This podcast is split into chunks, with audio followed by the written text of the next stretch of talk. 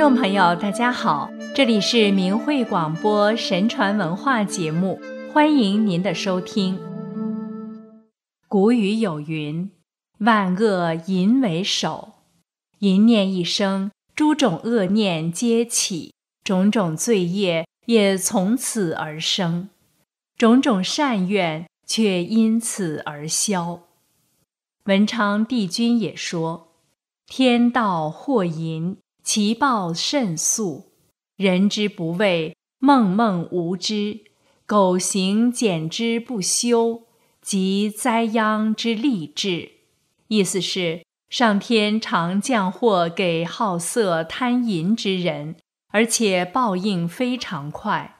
有些愚人却像做梦一样颠倒无知，不知畏惧。如果放纵自己的行为，不加检点。此人随时都会遭受到灾殃的降临。当今社会物欲横流，色情泛滥，已经严重的影响到下一代了。时常看到很多人因美色而丧权、辱名、毁身，实在令人惋惜。孔子说：“少之时，血气未定，戒之在色。”孔子提醒少年时期的男女要注意身体的养护，这时的身体就像草木刚开始生长萌芽一样，又像虫类正在冬眠一样。如果在草木萌芽状态就去折断幼苗，幼苗就会干枯；当百虫冬眠时，去挖掘正在冬眠的虫子的洞穴。虫子就会死亡。中国古人都是目不斜视，以礼相待，对男女之事要求特别严格，甚至动一个念头都是大过，害人害己。我们在今天的节目中就来讲几则关于戒淫得福报的故事。一，会见斩情丝。宋仁宗赵祯是宋朝的第四位皇帝，他在位四十二年，是宋朝皇帝中执政最长的一位。他生性恭俭仁恕，谏官王肃曾劝谏仁宗不要亲近女色，仁宗回答说：“近日王德用的确有美女进献给我，正在宫中，我很中意。”你就让我留下他吧，王素说：“臣今日觐见，正是恐怕陛下为女色所惑。”仁宗听了，虽面有难色，但还是命太监说：“王德用送来的女子，每人各赠钱三百贯，马上送他们离宫，办好后就来报告。”讲完。他还泪水连连。王素说：“陛下认为臣的奏言是对的，也不必如此匆忙办理。女子既然已经进了宫，还是过一段时间再打发他们走为妥。”赵祯说：“朕虽为帝王，但是也和平民一样重感情，将他们留久了，会因情深。”而不忍送他们走的，赞曰：“仁者仁也，仁义有道；仁者仁也，忍苦忍劳。仁宗忍欲，上行下效，太平盛世以仁为号。”二，戒色劝善。狄仁杰。滨州太原人，唐代宰相。狄仁杰年轻时生得面如冠玉，眉清目秀，相貌伟岸。赴京应考途中投宿旅店，夜静灯下读书，突然一位少妇来到他房里，原来是旅店主人的儿媳妇。结婚不久，丈夫去世。日间见狄仁杰俊秀非凡，到晚间以借火为由，向狄仁杰调情。狄仁杰明知他的来意，却友善地说：“见你如此艳丽动人，使我回忆起老和尚的话。”少妇好奇地追问：“是什么话？”狄仁杰开导他说：“赴京前在寺中寄居读书，寺中老和尚曾经警戒我说：‘你相貌堂堂，将来必定显贵，但是需谨记，千万不可贪色犯淫，前程尽毁。’老和尚的教诲，我一直谨记于心。你能够立志守节。”乃难能可贵，切勿因一时的冲动而败坏你的名节。况且你上有年老的公婆，下有年幼的儿子，都需要你一人承担照顾。古代妇人守节美德，为世人称颂。少妇听了狄仁杰这番话之后，感动得泪流满面，拜谢说。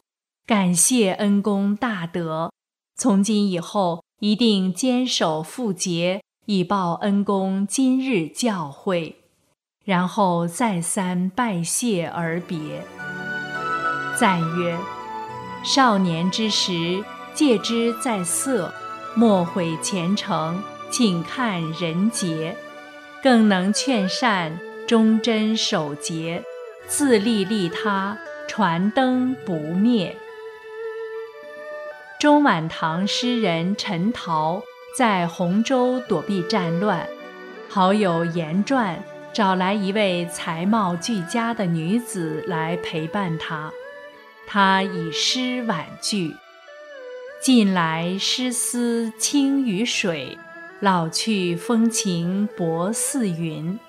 已向升天得门户，锦衾深愧卓文君。”古代的人拒绝他人非分的请求，还给人以台阶下，是何等的智慧善良啊！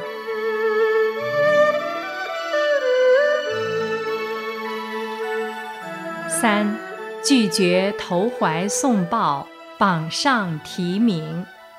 费叔，字道叔，广都人。他在宋徽宗宣和二年。去东京汴梁，快到长安城的时候，黄昏时来到胭脂坡一带的一家旅馆住宿。旅店老板娘忙前忙后的招呼着费叔，很周到。半夜时分，老板娘来投怀送抱，费叔惊讶地说：“你为何如此？”老板娘解释道：“我的父亲是东京汴梁人。”我们家是专门贩卖丝织品的。我家住在某处，我嫁给这家店主。现在我的丈夫已经去世了，我没有依靠，所以冒着羞耻来找你。费叔说：“你的情况我了解了，我要去京城。到了那里后，我会帮你找到父亲，让他派人接你回家。你也别有怨言。”这个女人羞愧地离去。费叔到京城后，找到他父亲，把事情经过说了一遍。他父亲说：“前几天夜里梦到女儿失身于人，莫不是遇到秀才，我女儿就危险了。神灵说君为贵人，当不敢忘记。”老翁立即派儿子去把女儿接回。第二年。费书登科官至大夫，为巴东太守。杨希仲，字季达，蜀州新津人，科举考试没考中，住在成都一旅馆。旅馆妇人欲与筹谋，希仲正色拒绝后离去。其妻在乡里，晚上做梦，你的丈夫独处他乡，能自守劫持。不期暗示，神灵皆知，当以投名状元为报。妻子醒来后，不知是怎么回事。年末丈夫回来，才知道事情的经过。第二年，全属科举考试，西中考中第一名。四，见色而不动心，延寿遗迹，子孙登科。宋朝嘉佑年间，黄晋国在宜州担任判官。一天晚上，来到阴间地府，民官说：“宜州有件美事，你知道吗？”说罢，就取布给黄晋国看，原来是医生聂从志。某年某月，在华亭某家看病，病人之妻向聂从志求欢，聂从志极力拒绝。民官又把黄晋国带到河边，见玉立着一妇人，持刀剖其腹，啄其肠而敌之。旁边有一位僧人说。此人是潼关某之妻，欲与医者聂从志通，聂不许，见色而不动心，可谓善事。其人寿止于六十，积此阴德，延寿一纪，世世赐子孙一人官。妇人减去多少寿，给聂从志增加多少寿，所以荡涤他的肠胃，除其淫也。黄晋国还阳后，讲给聂从志听。聂从志说：“此事我妻子都不知道，不料已记载到阴册。后来从志果然长寿，子孙两代都登科。世间的事已被天地神灵、地府冥官记录在案。古人云：‘无为大道，天知人情。’”无为杳冥，神见人行；心言一语，鬼闻人声。饭尽满盈，地收人魂。五，连贫恤困，天赐贵子。毗陵有个姓钱的老翁，常行善事，可是还没有儿子。乡中有一名姓玉的。欠了别人的钱，被官府抓去。妻子来向钱翁借钱，翁如数给予，并且不立借据文书，救济对方。事后，御氏夫妻带女儿登门拜谢。钱翁的妻子见他女儿很美，想聘为小妾，御氏夫妻也愿意。钱翁却说：“成人之难是不仁。”我救济对方，原是善心而发，现在想娶人家女儿，就变成不义。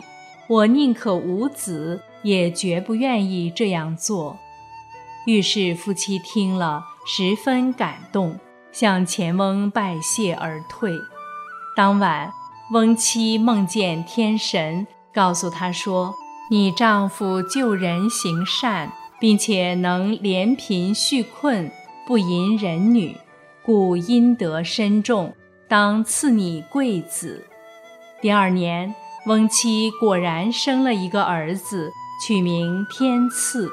天赐十八岁参加科考高中，后官至御史。再来讲一个现代版的柳下惠的故事。网上流传这样一则故事。一个大学生家境贫困，长相普通，成绩一般。高中时就交了女朋友，上大学后两人成了异地恋人。有一天，女友来看望他，主动投怀于他，他却克制住自己，拒绝了婚前性行为的发生。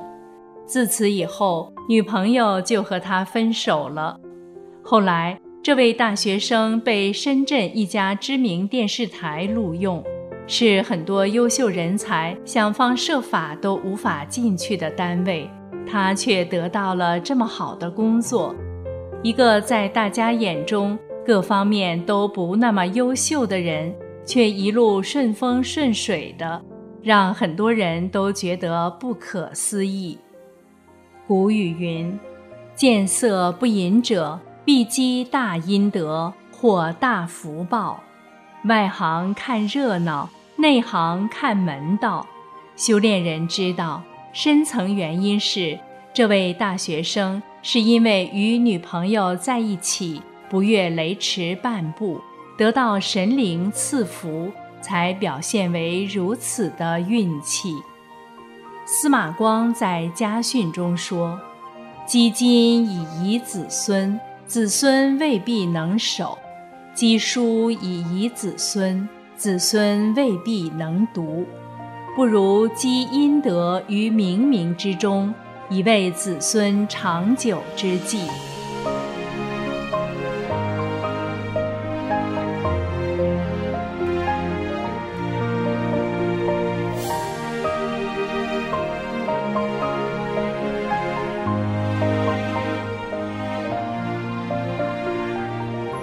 好了，听众朋友，今天的故事就为您讲到这里了。感谢您的收听，下期节目我们再见。